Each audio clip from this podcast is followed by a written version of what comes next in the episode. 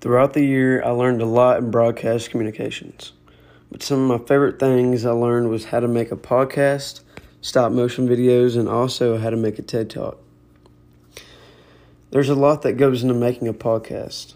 You first need to have sufficient information and a good topic that you know a lot about, and you also need to put down some thoughts on a sheet of paper that can potentially help you so you're able to come up with new topics during your podcast and keep your thoughts flowing during your podcast. Now, with stop motion vi- videos, it's way different. Stop motion, it takes creativity and endurance when you're making it. Not only does it take time doing stop motion videos, but it also takes patience. When doing stop motion, your thoughts on what to do next can escape your head without being impatient. With being impatient. And with a TED Talk, you can have mixed emotions and still have an effect on your audience. For an example, if someone is wanting to make a motivational TED Talk, they can talk and have a certain time to appear sad, angry, happy, etc., and still affect the audience in a motivational way.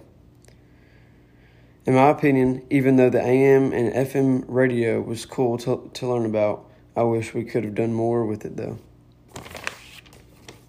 Like, for example, we do group project group projects and how you can also be on the radio and what it takes to get noticed slash famous on the radio, whether it be a music station or a talk show.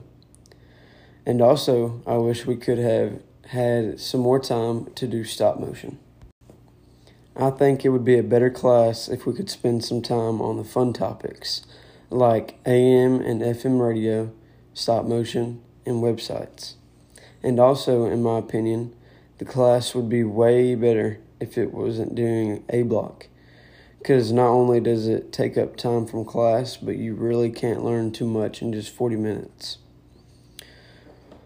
One thing I am taking away from this class would be how to make a podcast. I think the info we learned this year on how to make a podcast was perfect and different from other classes. Making podcasts a couple months ago seemed very difficult and like a job.